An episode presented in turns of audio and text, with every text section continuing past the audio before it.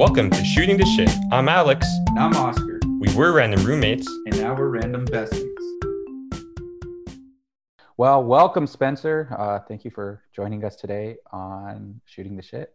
Um, do you want to go ahead and introduce yourself, um, kind of what you do, where you're quarantining, what life looks like for you these days? Yeah, uh, my name's Spencer Slovic. Um, went to college with Alex and Oscar, and am now living in Los Angeles. Uh, I'm screenwriter, film director, video maker, kind of do a bunch of things. Um, right now, I'm during quarantine. I've been doing some writing and also working on some political ads uh, for like Facebook and Instagram, which has been a lot of fun. But also working on my playwriting and screenwriting mostly. I've gone back into playwriting since quarantine started a bit. I, I was in Los Angeles for most of the quarantine so far, but last week I drove up to Cannon Beach, Oregon, um, a long 17-hour drive up up through Cal- all of California. I did all of California in one day and drove through all the wildfires. Oh, it was like the smoke of Mordor or something. You could see like it was like pitch black in the middle of the day. It felt like it was like about the sun was setting or something. Like it was crazy. Um, and then we camped in Northern California and drove up the Oregon coast and and now here in Cannon Beach and we'll stay in Portland for the next like week and a half or so and then go back down to California. Right on. Well, I'm glad you made it safely. Yeah, we were worried that uh, the place we were going to camp was going to be like smoked out or too close to wildfires or something. But luckily, it was one little pocket of California that did not have wildfires. Yeah, no, that's good. I just happened to cancel a trip this past weekend because of that. Because yeah, it ended up being too smoked out. So I'm glad you got to get some camping in, and hope everyone else, uh, you know, stay safe. Um, Yeah. yeah, glad glad you can have uh, you know squeeze the time to uh, hang out with us here a little bit. We have a couple questions that we want to kind of uh, get going with. Alex, I don't know if you want to take it away with a couple of the the starters, just to Yeah. see where we might go with all of this. Can you talk about kind of like the the plays that you've been writing lately? Just like dive into that a little bit. Yeah. Um, well, I'm a part of this, like, it's called Echo Young Playwrights through the Echo Theater in Los Angeles. Um, it's just a group of emerging playwrights. And uh, honestly, I haven't really done a lot of playwriting the last couple years. I took a couple classes in college and had a play in high school that, um, like, won some awards and stuff. But uh, I took some time off and only really got back into it because of this program. Um, nice in quarantine to be like working with these other writers and like workshopping our stuff like every couple of weeks. And so mostly I've been working on a play, like revising a play that I've been working on uh, on and off since like 2016. So it's been a long time, but I've also been writing a couple new things. Trying to write some 10 minute plays for the first time in my life. Um, just some like short, kind of more punchy type of stuff that doesn't have to be like an hour and a half long or something. So Nice. Do you want do you want to tell our audience about this uh, play that's been in the works for four years? Oh yeah. Um, the one that's been in the works is basically about the next big West Coast earthquake and tsunami. It takes place on a beach right after the earthquake happens, and it's these two characters who are waiting there for the tsunami to hit, basically. Um, and one of them reveals she's going to stay at the beach. She's not going to leave it once the tsunami comes, and the other one basically tries to talk her out of it. And then magical things start happening. There's some weird characters that come in so I wrote the first draft of it initially in like 2016, came back to it like once or twice more in college, and finally I'm trying to like finish it, like do some final drafts of it with this workshop. And they're actually going to be putting on a staged reading, a virtual staged reading probably, unless uh, things open up by like next May or June. Uh-huh. So it could be like an actual staged reading, like in person, um, at the theater in LA. But uh, if it's if it's virtual, I can invite people to come see it on Zoom or something. But and we're going to be having uh, quarterly staged readings virtually. The first one will be virtual, um, where each of the playwrights has like a 10 minute slot where they can present something. So I, I guess invite people to that if people want to come watch it on Zoom. So that's Yeah. for that, I'm going to do the one of the 10 minute plays I've been wa- pl- been writing. One of the 10 minute plays I've been writing, um, which is called Two Bros Smash on a Hot Summer Day. About two guys playing Super Smash Bros. classic, the classic misdirection. yeah, Nice. Did did they bone in the end? Did we get No. to know that part? Oh. it's it, the the title is unrelated except Sad. Smash Bros. Um, so about the is it is the is the place still called Tsunami? Or Fisher. has That's the name Fisher. Okay. Yeah. Did you see it in college at Stanford at all? I You were remember hearing about it. Okay. Um, but with this play, it seems like a lot of it is just like heavily on like like two. It's almost like a like a bottle episode almost, where it's just like kind of two people talking on the beach for a while.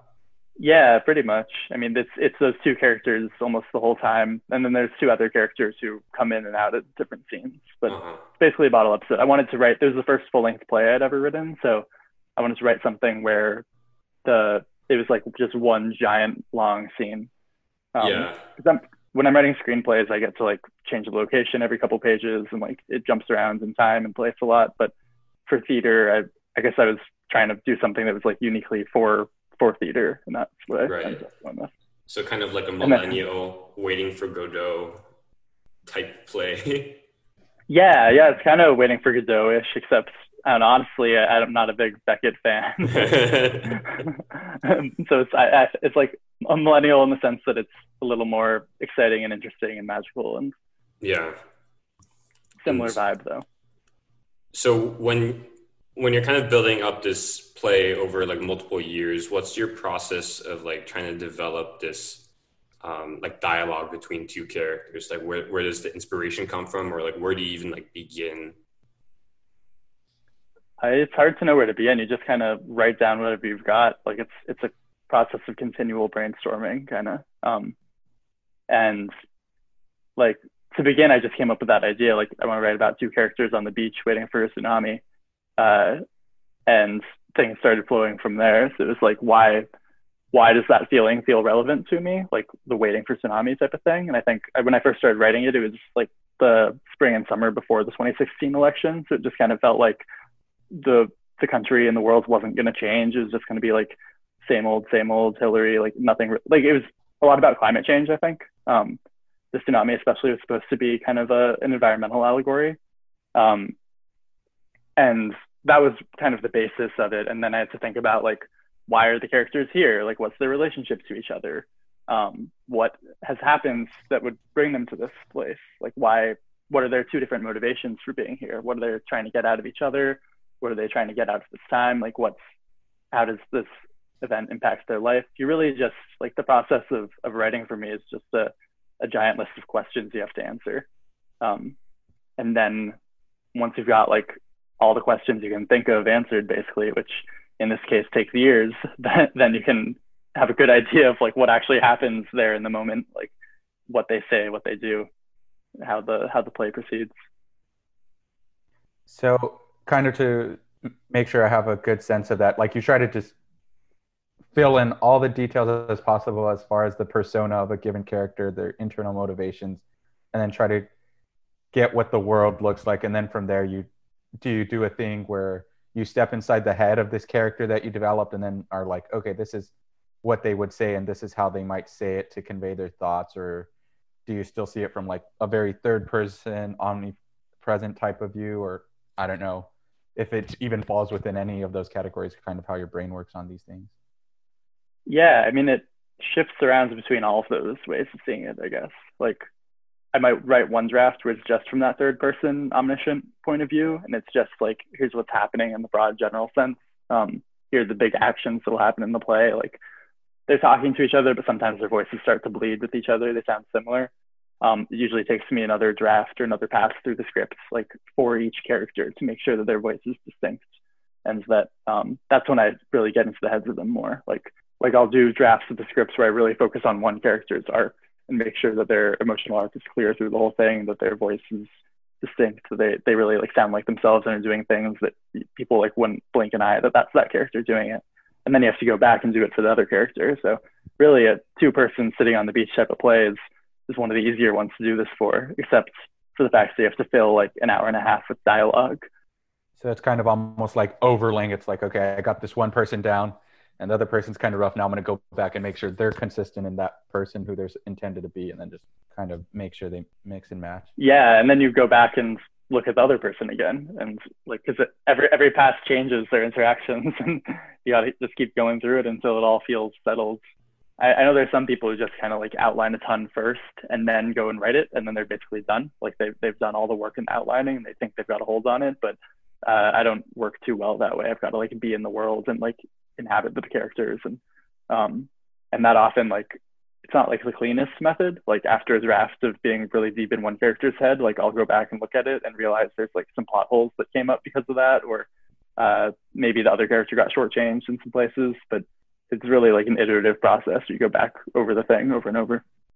When you are writing dialogue, I always in my head it seems like really tricky to like write what people are saying because oftentimes when people speak they just kind of spew what's on their mind.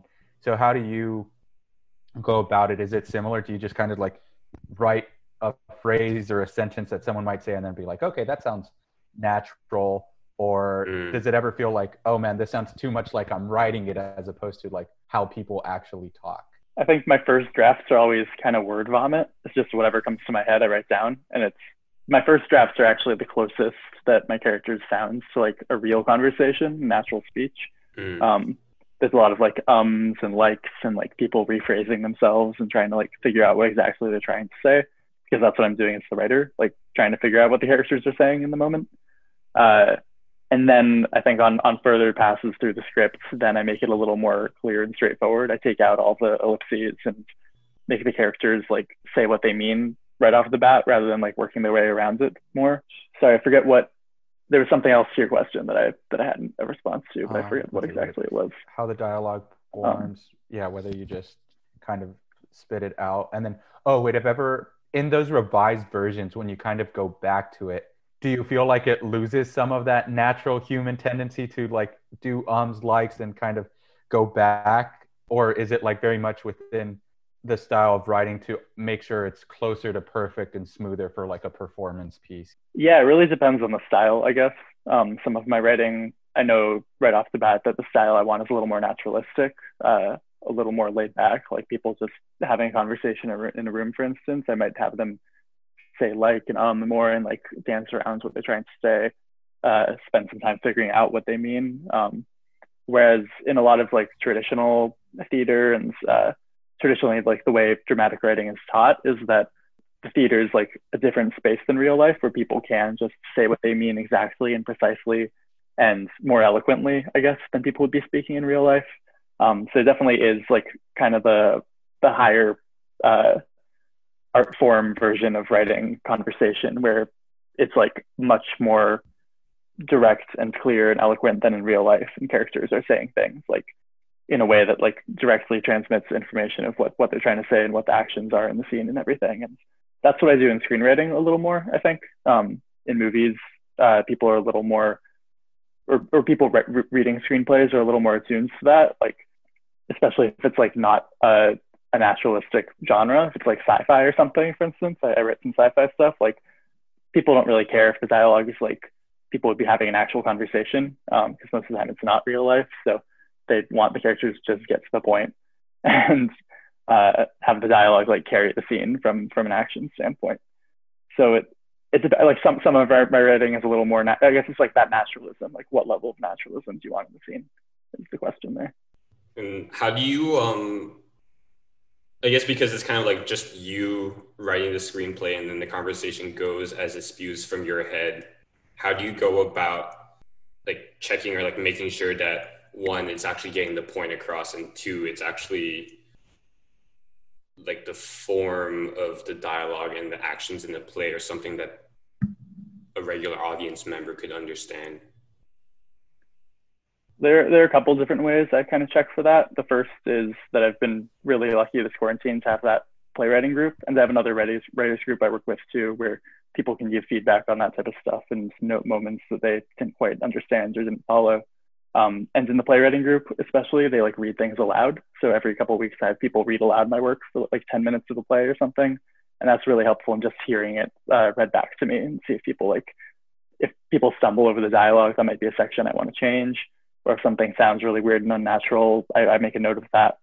Um, so that's like probably the best way, but you can't always get people to read your stuff out loud. Um, that's time consuming and it's hard to organize and everything. So my go-to method usually is just a forgetful memory in the sense that I uh, I'll write a scene, put it away for like a couple weeks, completely forget it, and come back and read it. And like honestly, half the time it makes no sense to me. like, like I'm like, I have an idea of what I was trying to do in this scene, but I didn't accomplish it, and I need to like make some changes. yeah. Um, so it's helpful, I guess, when I have like multiple projects I'm working on at once. Like, for instance, if I'm working on like a screenplay right now and another 10 minute play, I'll Uh-huh. put away the 10 minute play for a couple weeks, and then when I come back to it, I've completely forgotten what I was trying to do with it and be able to like clarify it, I guess. What, what do you find, uh, kind of jumping off that point about like your the group that kind of reads each other's plays? Is there any difference in like maybe just like regular critiquing from friends versus like you're in this group with a bunch of other playwriters? Like, how does giving constructive criticism differ, if at all? And like, what do you find to be the most useful way to get criticism about your own work? I think there's valuable things that like my friends can critique about my work and people who are playwrights themselves or like writers themselves can critique. Um, writers tend to critique more on the level of the craft. So when it comes to like dramatic moments and tension and character motivations and kind of all like the the building blocks of a story, um, writers are really good at pointing those out and uh, figuring out like what what's wrong structurally with your work. Um, whereas when I share my work with friends, it's I often get very valuable feedback about just like what they like about the characters in the story and if it like how it feels to someone who's not thinking about those building blocks. Um, I think those are two pretty different experiences. Just like, and I, I try and watch and read things in in both of those modes. One from like a writer's perspective, and one from just like a viewer and consumer's perspective, trying to like get into the experience and enjoy the experience. So I think it's really valuable to see like, did people enjoy this? Like, what parts did they like? What characters did they like? What characters did they dislike? Why? Why not? Like, that's all really important to a writer too, not just like the mechanics of the story. How do you make sure to sort of maintain sort of that openness and receptiveness? Because you know there's such degreeing freedoms of receiving feedback and like it's not the easiest thing to do even if you do say you're good at it. Like how do you like make sure to always be open to hearing other people's thoughts? And it what do you get defensive on or what's a little tighter for you sometimes? Yeah, I mean, it's re- receiving feedback is hard, and it's something I think I had to learn. Um, I used to kind of get more, I used to get a lot more defensive on my writing because I came into it with a really strong idea of what it was trying to do and what the scenes were supposed to accomplish. Um, and when it, they didn't accomplish that for people, and they told me they were doing other things, I kind of shut down and like thought like, oh, it's just them like seeing it wrong or reading it wrong. And um, I think over the years I've grown more receptive to people viewing things like that and try to discover um, what one of my teachers has always called the note behind the note. So if someone gives you a note that they didn't like like something or um, some part rubs them the wrong way, uh, it doesn't necessarily mean you should take that out of the script or take that out of the story entirely.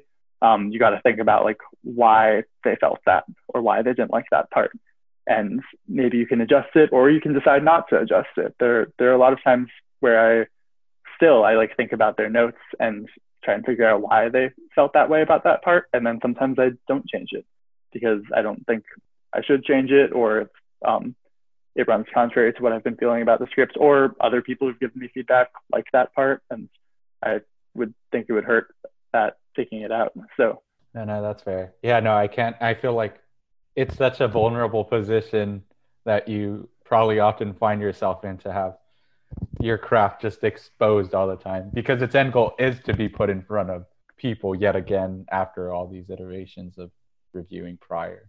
And when it's with my friends, there's a whole nother level to it because they they might know things in the script that like other people wouldn't necessarily know, like connecting it to my life. Um, Yeah, all the subtext.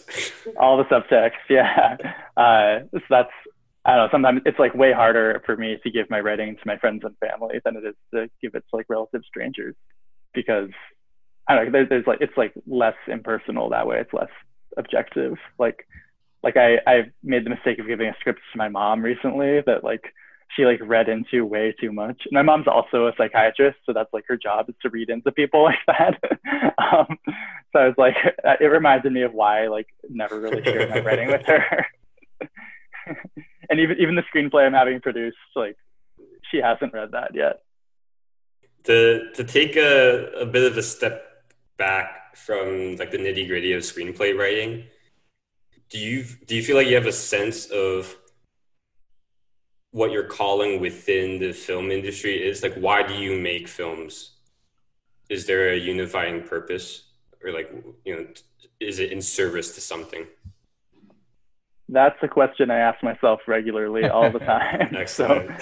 so, and I, I, know a lot of people in the film industry who have like a very clear answer to that. Um, they might say like it's to represent a, a, community or a topic or something that's not shown as much in film, or um, they might just refuse the question altogether and be like, well, because I like making movies and movies are fun. Like, and I agree with that too. But that I don't know for me isn't necessarily um, the biggest justification for doing it. I think in quarantine I've struggled with that a lot too because I, am doing all this writing and there's no prospect of it going anywhere like for the foreseeable future because um, people aren't making the movies or putting them together. But and ultimately, I, I have to like take a step back and reflect like on what the rest of the film industry looks like and what most of the movies and stuff coming out are like and like how like I would do things differently from that. Um, how my writing would differ and how the stories would differ and and realize like hey if it's me or them like what writing what I rather see out there in the world and what movies would I rather see? And usually the answer is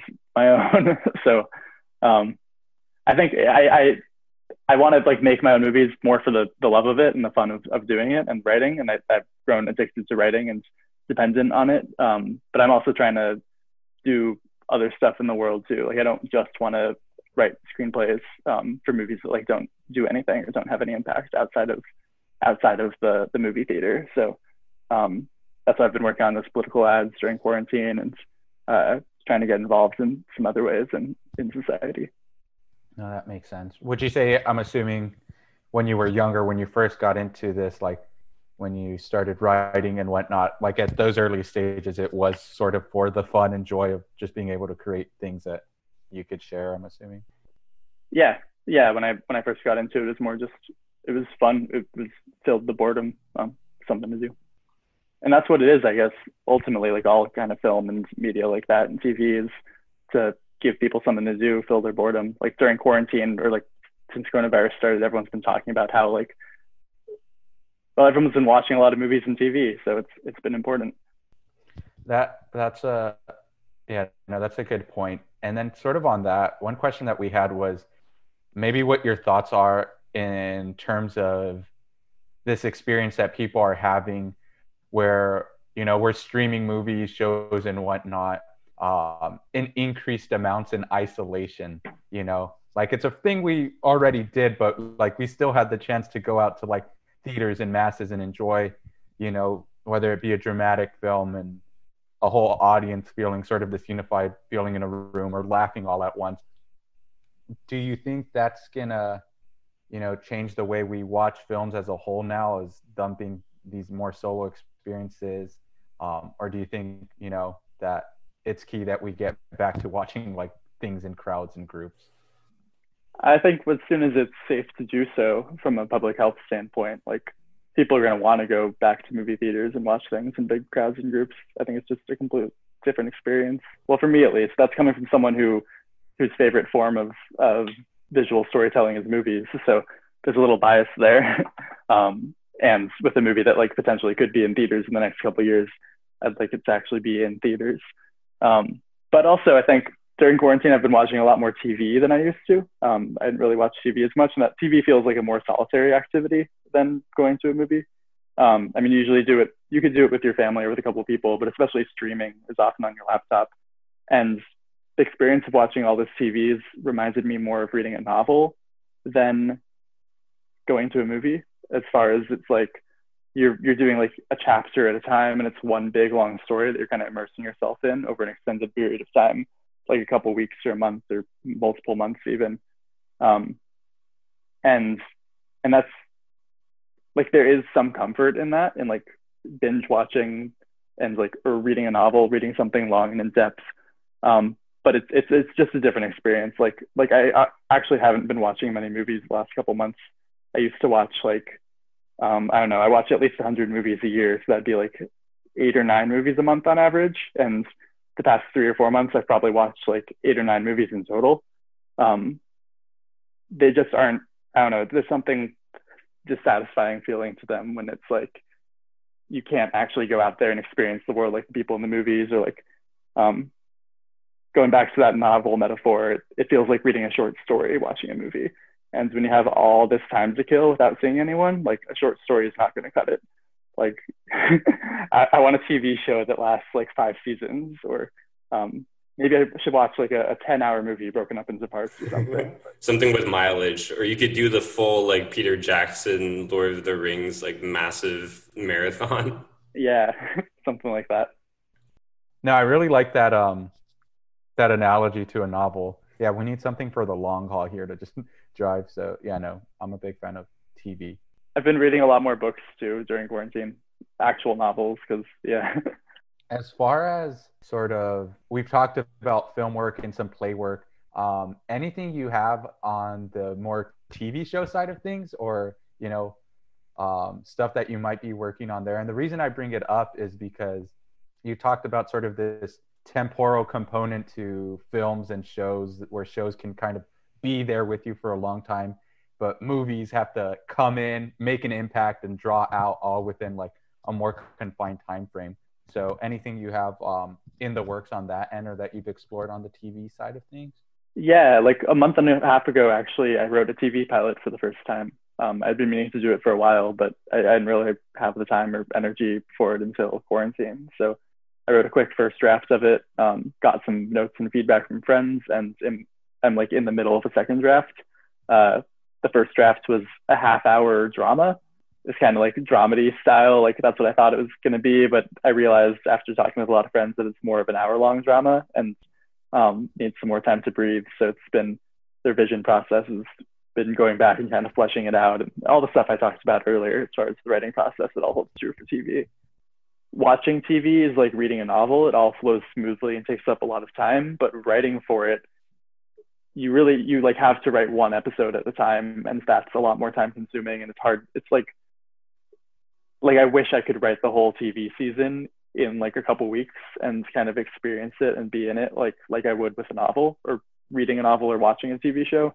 Um, but now I see why they're like writers' rooms and like each writer in the writer's room writes a different episode and they all work on that for like months and um, ideally the whole product comes out feeling like coherent thing that uh, cohesively like goes episode to episode and tells like a continuous story but like from an individual writer's perspective it's like the amount of work that has to go into each part of that has to be so much that it's like it, it's implausible to try and do the whole thing one person i know there are some writers who do like who write the whole thing themselves um, what's that guy's name? The guy who wrote Euphoria.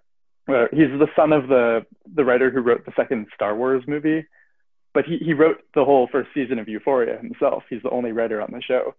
Um, and and honestly, I think it it it shows like the the writing on that show like I mean, it, it's lurid and soapy. It's it's like a Gen Z soap opera basically, but but it's pretty sloppy, especially towards the ends. Like even something like Watchmen, which I just finished uh, the other day. Damon Lindelof wrote on every episode, but there was a whole writer's team that wrote with him. So it was kind of based around one person's vision, but it was a lot more teamwork that went into it than that. So I think that's like ideally I do want to write for TV um, at some point. I like I would love to try it out and like be in a writer's room or two. Um, I think my heart still lies with movies as far as the writing and directing side goes, but there's something really fun and appealing about working with other people on the writing like that and the teamwork that goes into it. But there, there is a there is a, a portion of your uh, career that we did want to reach, which I think probably connects to TV and the political ads that you've been working on. So, could you tell us a little bit about what drove you to, or I guess you kind of told us that you wanted to have like a little bit more of like an impact or like a more tangible impact with, uh, while doing the same work that you do, right? Yeah, well, when I moved to LA, I worked a day job in like Facebook and Instagram advertising, um, writing, directing, producing videos, uh, which is a lot of fun. It was like really hands on. I got to do a lot with graphics and um, I learned a ton about advertising and not stuff I really wanted to learn, but I learned it anyway.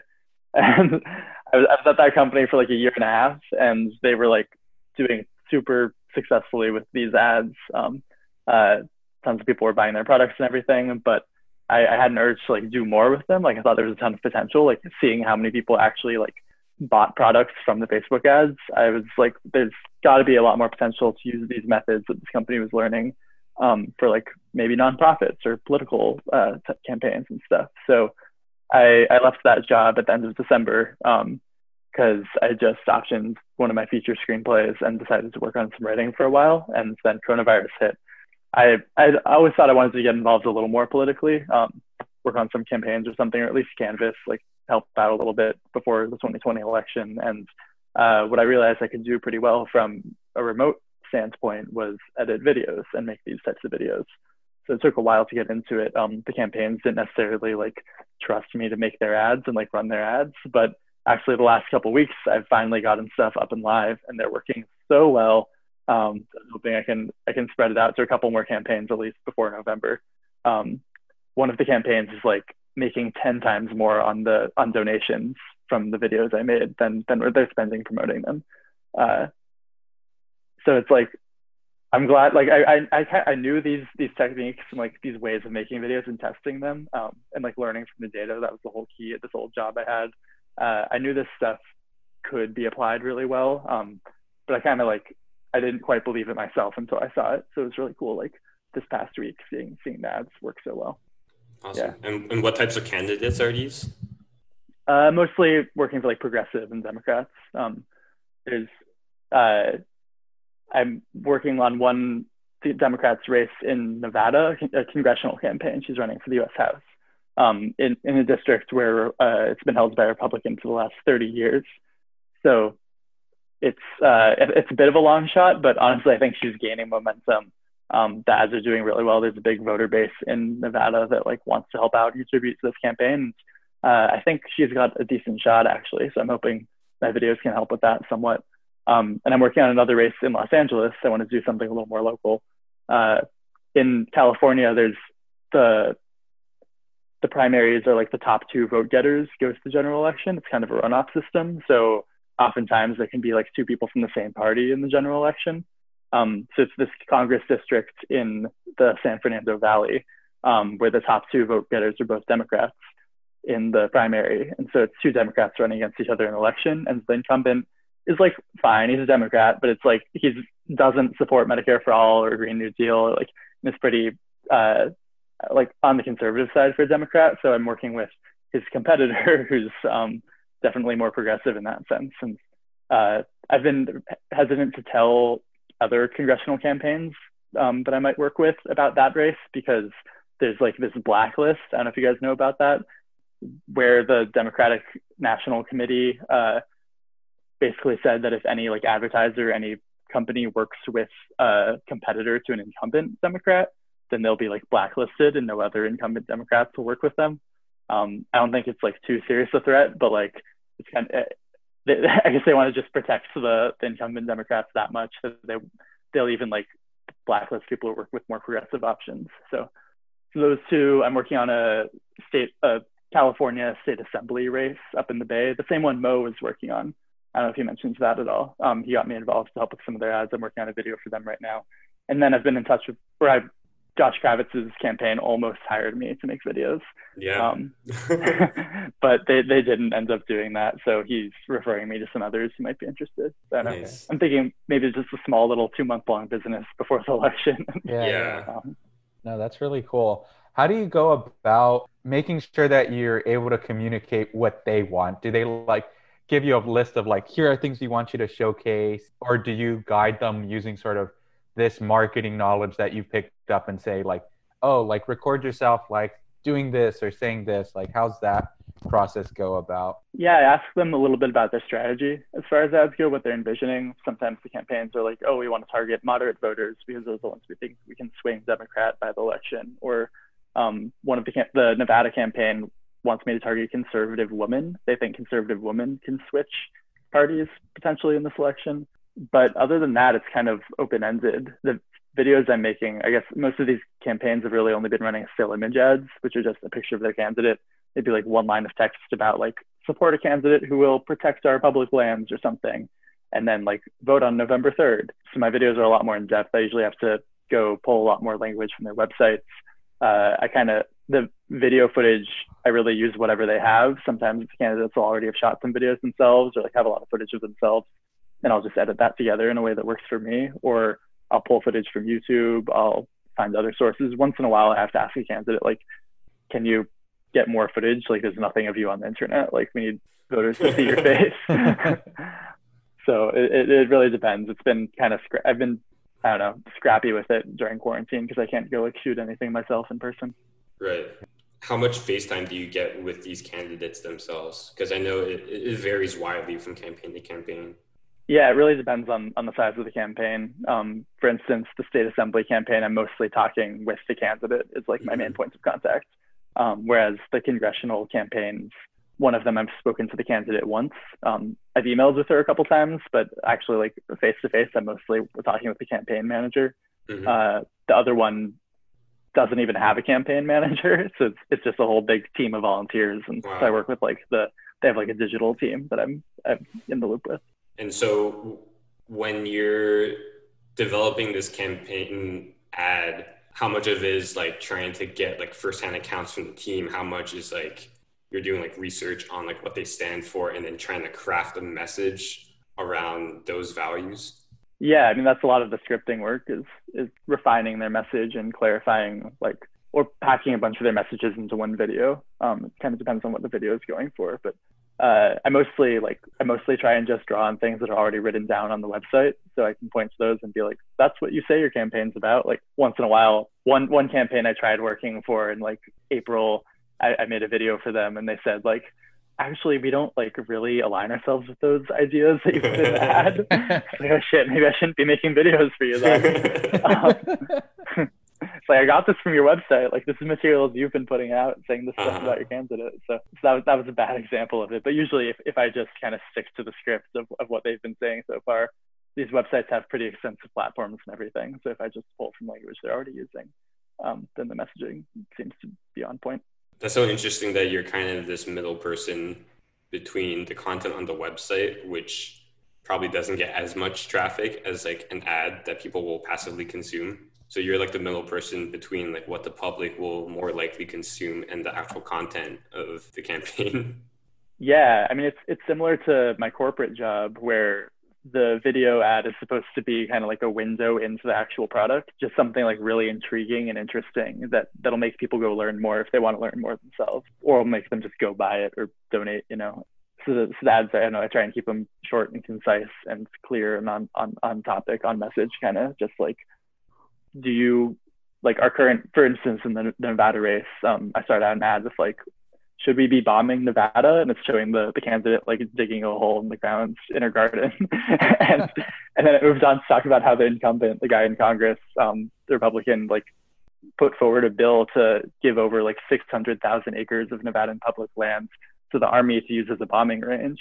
And that ad has been doing really well because people like I- it like across the political spectrum in Nevada like don't want their lands destroyed yeah. Um, especially in a kind of rural district like that. There's a lot of open open lands there. Um, yeah. And then I go on, on to like talking about the candidate and how she's like going to protect the land, and, like cares about the environment and wants people to have like good jobs and opportunities and everything, like all that language from the website. And so it's really just like you need something to hook. It's like the video itself is kind of the hook. Like if, if you get a voter interested in that, then they might go learn more and and either like donate or plan on voting for the person. And that's what I think a lot of political ads do badly right now. When I look through the candidates I might work with and like the ads they've been running, like a picture of them doesn't say anything, like or just like one policy point. These voters have heard all these policy points over and over and over the past couple of years, especially with the presidential cycle. So like you got to do a little more to distinguish yourself from just like um, this is my stance on the issue. Like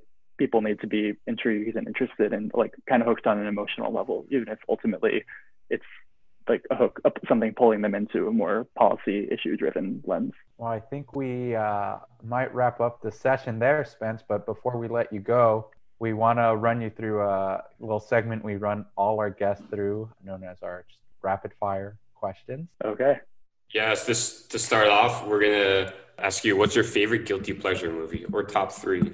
Ooh, favorite girls, uh, the Pink Panther, Nice. the, the 2006 remake with Steve Martin And Steve Beyonce. Martin, Beyonce, dude. and Beyonce. Yeah, and Leon the professional. I forgot his name, but yeah, yeah, he's in that too. okay. Um, the next one, kind of similar. What are your top three favorite movies for 2020? Yeah. Oh man, I've really I've only watched like ten movies that came out in 2020. Actually, seeing Um, seeing that only ten movies came out in 2020, what have been your three favorites that you've watched in 2020? Might open it up Okay. a bit. Uh, you know, one of my favorites um, is called Barb and Star Go to Vista Del Mar, and it's What a rhyme. it's starring Kristen Wiig. Um, Oh, what? and it hasn't come out yet. I saw it as like a, a preview screening Oh, back in ooh. January, and it was supposed to come out this summer, and they delayed it to next summer. So I've seen this movie that w- won't come out for like a year and a half until after I saw it. That was pretty good. That was funny. As far as movies that I've seen in 2020 that aren't necessarily just uh, that didn't just come out this year, Toni Erdmann, this German movie about a woman whose dad comes and joins her on her consulting gig and puts on different disguises and pretends to be different people to annoy her. Um, that's really good. It was so good. Uh, it's an absurd premise, but it's really good. Um, Portrait of a Lady on Fire, that was great. Let's see, Thelma and Louise. I never saw that until this year. Also a very good movie. Uh, favorite running route in LA? Elysian Park. It's the park that goes around Dodger Stadium. They have some great trails there. Oscar, are you familiar with that one?